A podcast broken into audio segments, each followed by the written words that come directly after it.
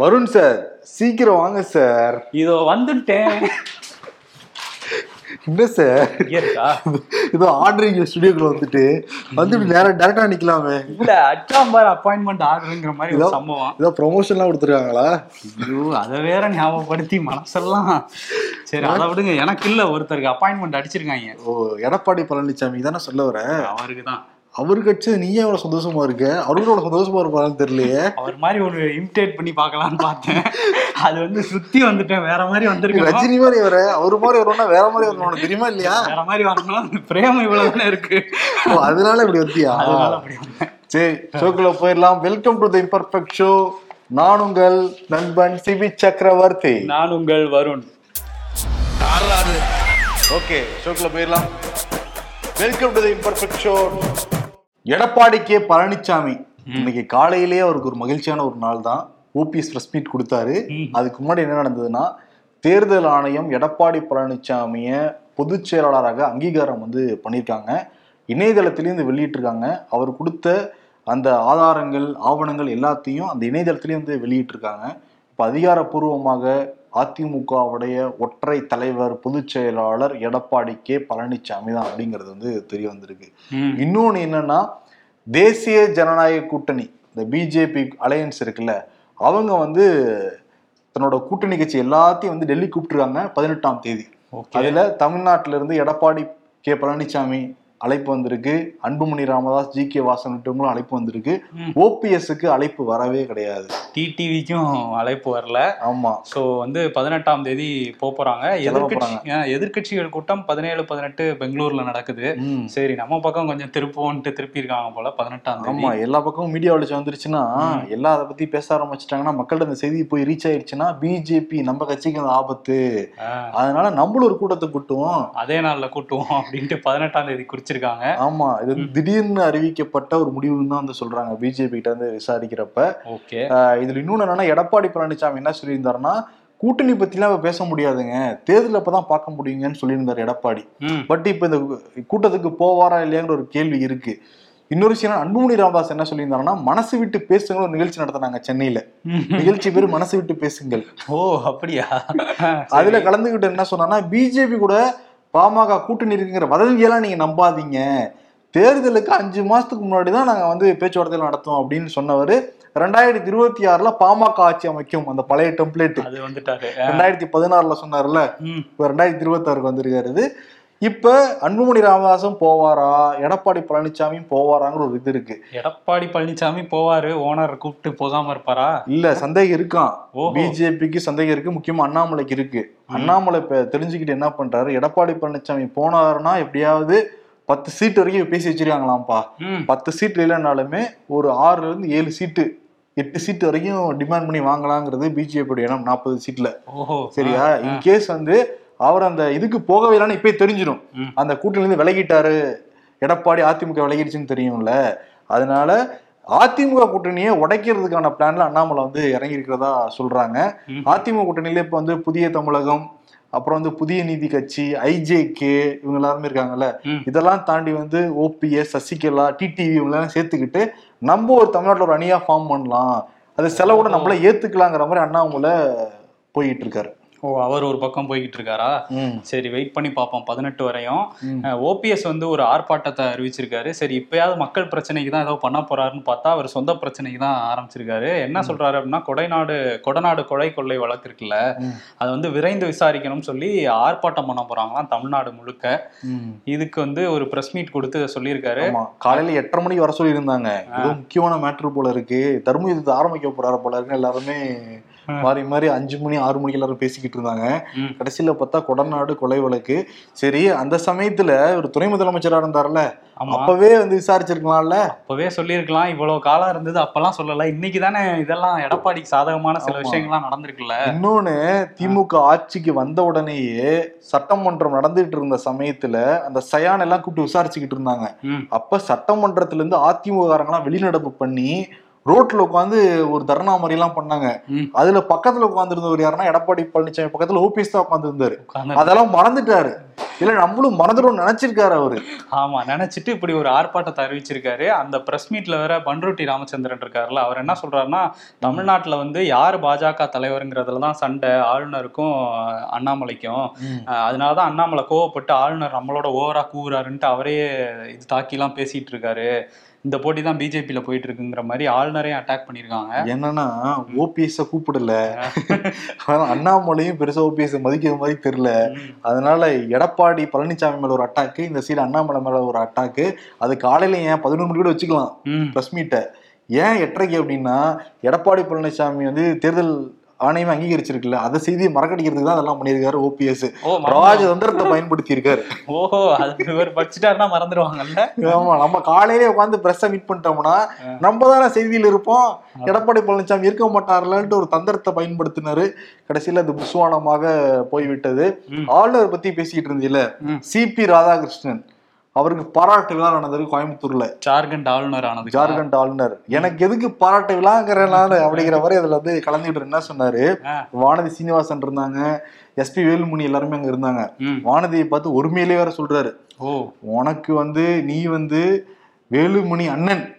அவர் கூட கூட்டணியில் இருக்க வரைக்கும் தான் நீ வந்து ஜெயிப்ப இல்லாட்டி தோத்து போயிடுவ அப்படிங்கிறாரு அவர். இதுக்குதான் வந்து அண்ணாமலை என்ன சொல்லியிருந்தாரு முன்னாடியே? ஆளுநர்கள் அரசியல் பேசக்கூடாது அப்படின்னு உத்தரவு வேற போட்டிருந்தாரு. அதையும் மீறி ஆளுநர் இங்க இருந்து பேசுறாருப்பா. ஒரு என்ன மரியாதைங்கிற நான் ஒரு தலைவர் ஆளுநர் கூட அண்ணாமலை சொன்னதை மதிக்க மாட்டேங்கிறாங்களே. இல்ல அவருமே இந்த ரிசைன் லெட்டர் கொடுக்குறப்ப அண்ணாமலை சொன்னாராம். நான் ரிசைன் பண்ண போறேன். நான் சொல்றது இதையாவது கேளுங்க தலைவரே அப்படின்னு அவர் சொன்னாராம். உடனே அண்ணாமலை வந்து பாத்தீங்களா வானதி? அப்ப எதையுமே ஒரு சொல்லி கேட்டது இல்லையா? அப்படின்னு சொல்லிட்டு அவரே மேடையில வந்து புட்டு புட்டு எல்லாம் வச்சுட்டு போனாரு. இப்போ நிறைய பேர் சொல்றது யாரும் கேட்கறது இல்லை கேட்கறது நம்ம சொல்றோம். ஒரு ஆளுநரே வந்து சொல்லியிருக்காரு. இன்னொரு ஆளுநர் இருக்காங்க தமிழை சவுந்தரராஜன். அவங்க வந்து இப்ப நம்ம ஆளுநர்கிட்ட வந்து பதிமூணு மசோதா பெண்டிங் இருக்கு பெண்டிங் இருக்குன்னு சொல்லிருக்கோம்ல அவங்க வாண்டடாவே அறிக்கையெல்லாம் விட்டுருக்காங்க. ஓ. என்கிட்ட எந்த பெண்டிங்குமே கிடையாது.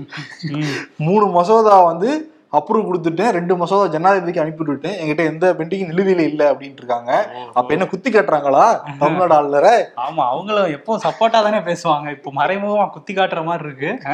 அவரு அவங்கள ஓவர் டேக் பண்றாருல்ல லைம் லைட்ல வர்றதில்ல. அதனால அப்படி பண்ணியிருக்காங்க போல. பிஜேபி பத்தி பேசும்போது பாஜக எம்எல்ஏ நயினார் நாகேந்திரன் இருக்காருல்ல. அவரோட மகன் நயினார் பாலாஜி மேல ஒரு குற்றச்சாட்டு வந்திருக்கு. அறப்போர் இயக்கத்துல வந்து புகாரே கொடுத்திருக்காங்க. என்ன சொல்றாங்க அப்படின்னா சென்னை ஆர்காட் ரோட்ல வந்து நூறு கோடி மதிப்பிலான சொத்தை வந்து மோசடி பண்ணி பத்திரப்பதிவு பண்ணியிருக்காங்க அப்படின்னு சொல்லி அந்த பாலாஜி மேல மட்டும் இல்லாம பத்திரப்பதிவு அலுவலர்கள் மேலேயும் புகார் கொடுத்திருக்காங்க. ஸோ அதை விசாரிச்சா நிறைய விஷயங்கள் வெளியே வரும் அப்படின்னு சொல்றாங்க. இதுக்கு அண்ணாமலை என்ன பதிலுங்கிறது தெரியல. செந்தில் பாலாஜி மேல இதே அறப்போர் இயக்கம் இப்ப புகார் கொடுத்தப்ப ஊழல் புகார் குற்றச்சாட்டு வச்சப்ப அறப்போர் இயக்கத்துக்கு எங்களுடைய முழு ஆதரவுன்னு சொல்லியிருந்தார் அண்ணாமலை. இப்போ முழு எதிர்ப்பு அப்படின்னு சொல்லுவாரு. ஏன்னா அவங்க கட்சி மேல குற்றச்சாட்டு வைக்கிறாங்கல்ல. வச்சிருக்காங்க. பிஜேபி நிலைப்பாடு என்னவா இருக்குன்னா இது அவங்க எதிர்க்கிற கட்சிகள் குற்றச்சாட்டு வச்சா உண்மை.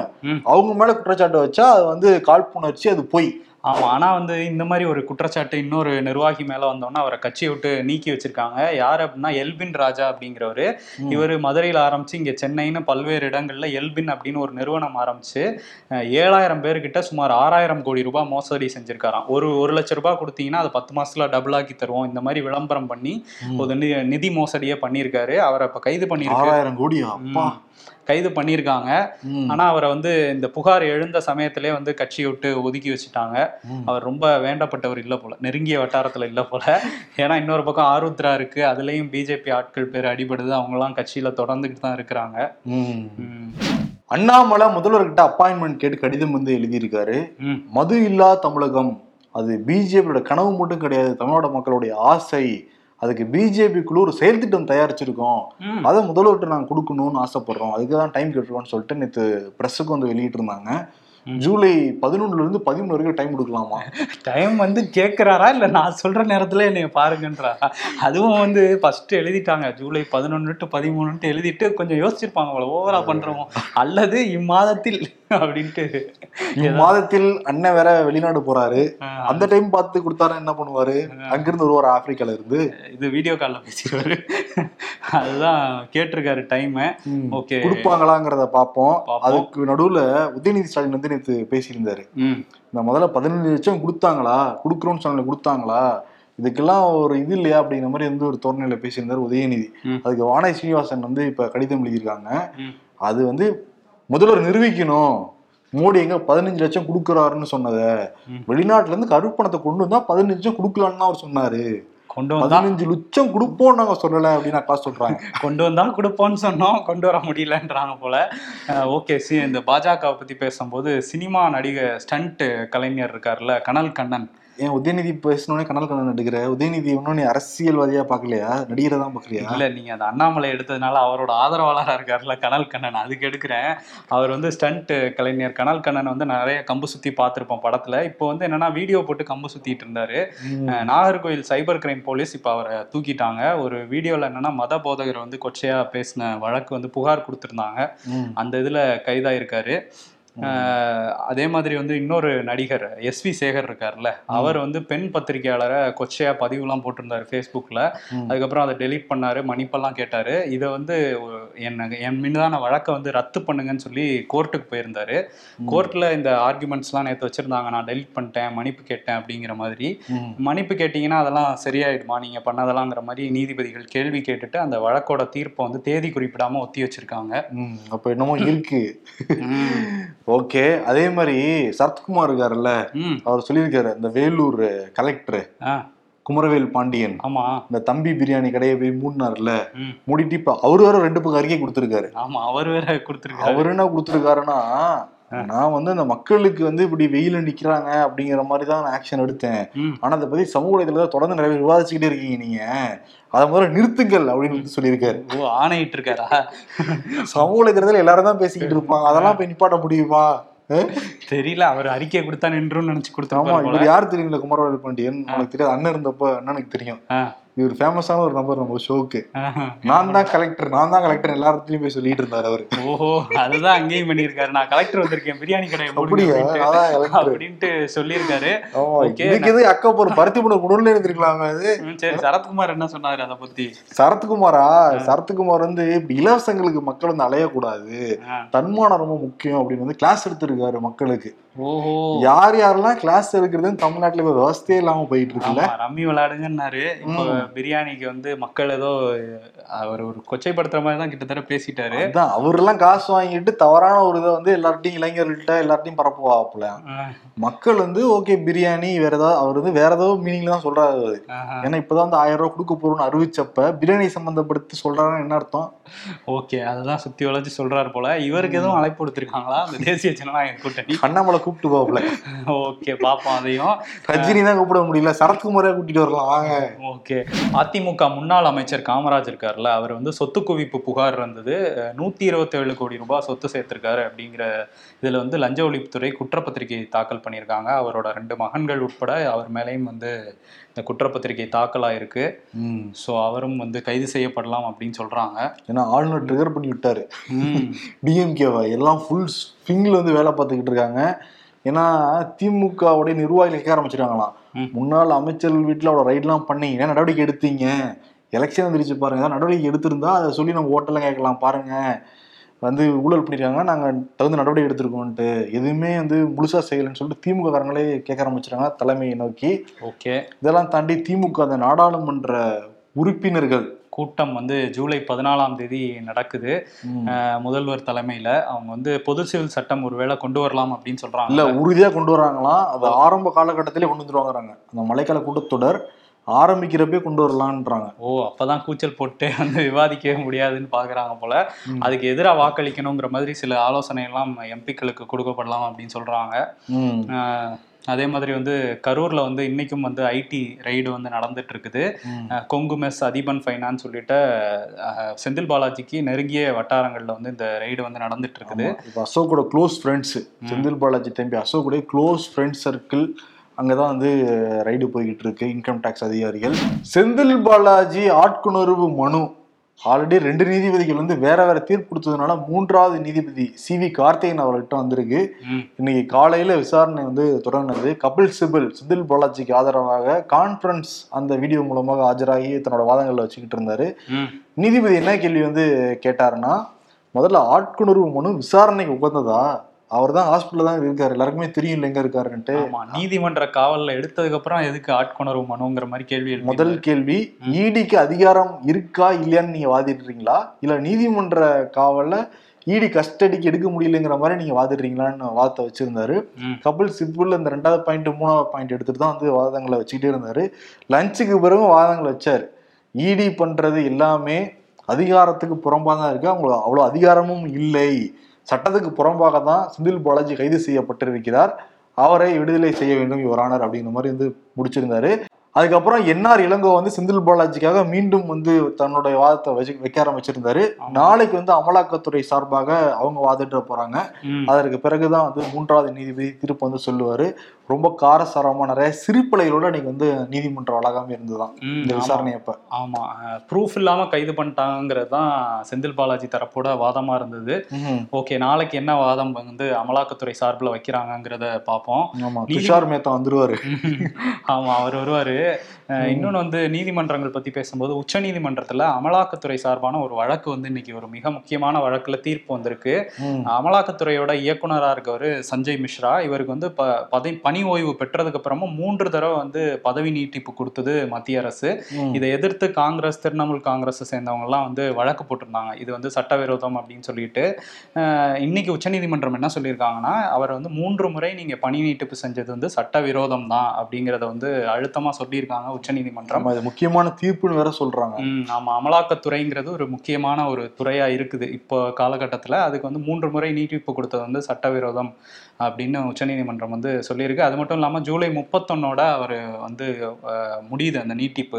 அதுக்குள்ள நீங்க வேற ஆளை பிடிச்சி அதுக்கப்புறம் வேற புது ஆளை தான் நீங்க இயக்குனரா போடணுங்கிறதையும் உச்சநீதிமன்றம் வந்து சொல்லியிருக்காங்க. சொல்லியிருக்காங்க. அதே மாதிரி பேனாஸ்ல வைக்க கூடாதுன்னு சொல்லிட்டு மதுரையை சேர்ந்த கே கே மகேஷ் அப்படிங்கிறவர் பொதுநல வழக்கு போட்டு வந்தார் உச்சநீதிமன்றத்துல சந்திரசூட் அப்படி தள்ளுபடி பண்ணிட்டார்.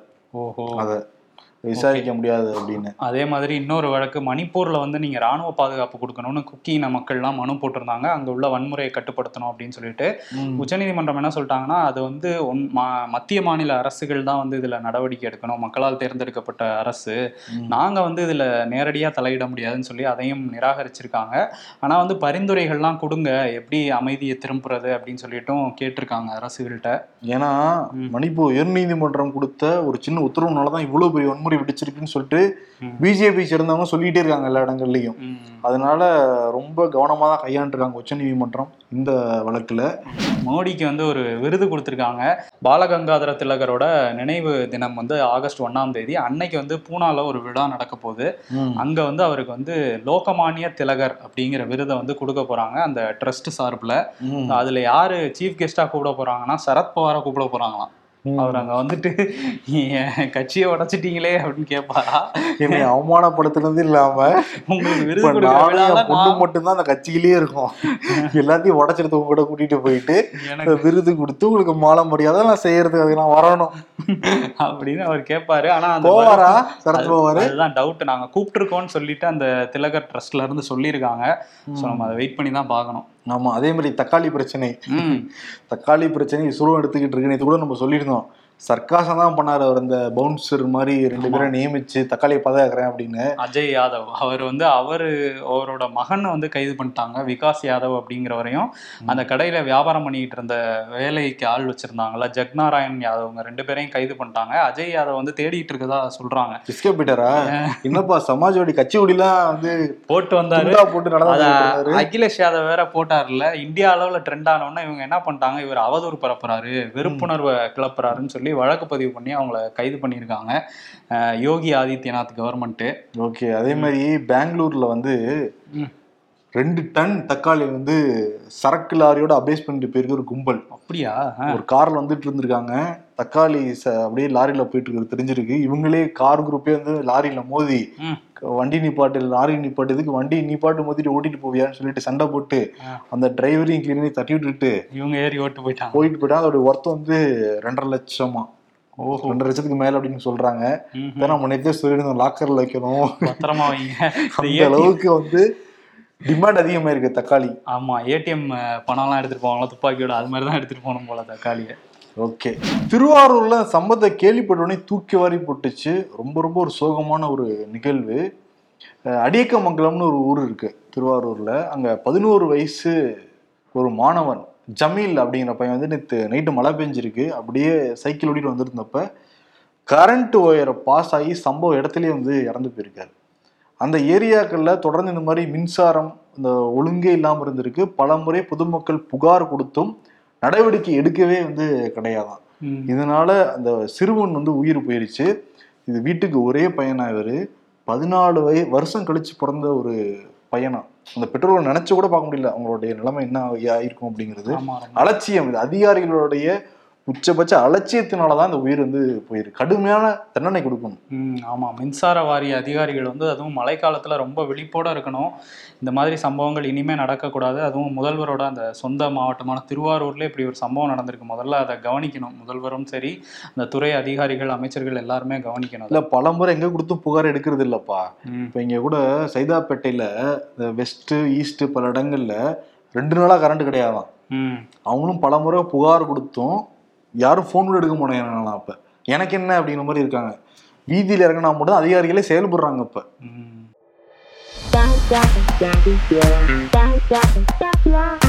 நேத்து ஒரு புத்தகம் பார்த்தேன். வாழ்க்கையில் ஐம்பது சதவீத பிரச்சனைகளை தீர்ப்பது எப்படி என்ற தலைப்பு. பேசாம ரெண்டு புத்தகம் வாங்கிட்டேன். எப்படி? அவ்வளவு பிரச்சனைகள் இருக்கு. எதிரியை கூட பாவம் என்று நினைத்து விட்டு விடலாம் ஆனால் தூங்கும் பொழுது ஃபேன் ஆஃப் பண்றவனையும் பசிக்கும் போது வெயிட் ரெடி ஆகுது என்று சொல்பவர்களையும் சும்மா விடக்கூடாது. அப்பதான் கொலவரி ஆகும் எல்லாருக்கும்.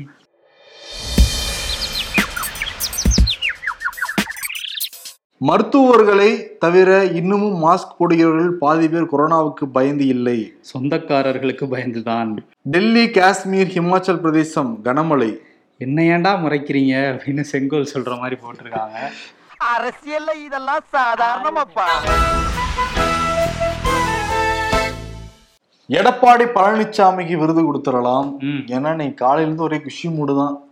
தேர்தல் ஆணையம் ஒரு பக்கம் வந்து கூப்பிடுறாங்க. நம்ம நினைச்சது நிறைவேறிச்சு. இதுக்கு தானே இவ்வளவு போராட்டம் பண்ணோம். ரெண்டு டைம் வந்து பொதுக்குழுவை கூட்டி அவ்வளவு பஞ்சாயத்துகள் பண்ணி கடைசியில தேர்தல் ஆணையம் அங்கீகாரம் கொடுத்துட்டாங்க. அப்பாடா. இன்னொரு பக்கம் பார்த்தா ஜி கூப்பிடுறாரு? வாங்க நான் நீங்க கூட்டணியில முக்கியமான ஆளு டெல்லிக்கு வாங்கன்னு இருக்காரு ஆமா எப்படி இருக்குன்னா ஒரு மைண்ட் வாய்ஸ் இனிமேல் நம்மள யாராவது டச் பண்ண முடியுமா? நடக்குமா? ஓபிஎஸ் எல்லாம் அவ்வளவுதான் ரேஞ்சில் இருக்காரு அவரு. கபாலி மோட்ல வந்துட்டாரா? நடக்குமா முடியுமான்ட்டு. அதுதான். அதனால நடக்குமா முடியுமா அப்படிங்கிற விருதை வந்து கொடுத்துட்டு விடைபெறலாம். நன்றி வணக்கம். நன்றி.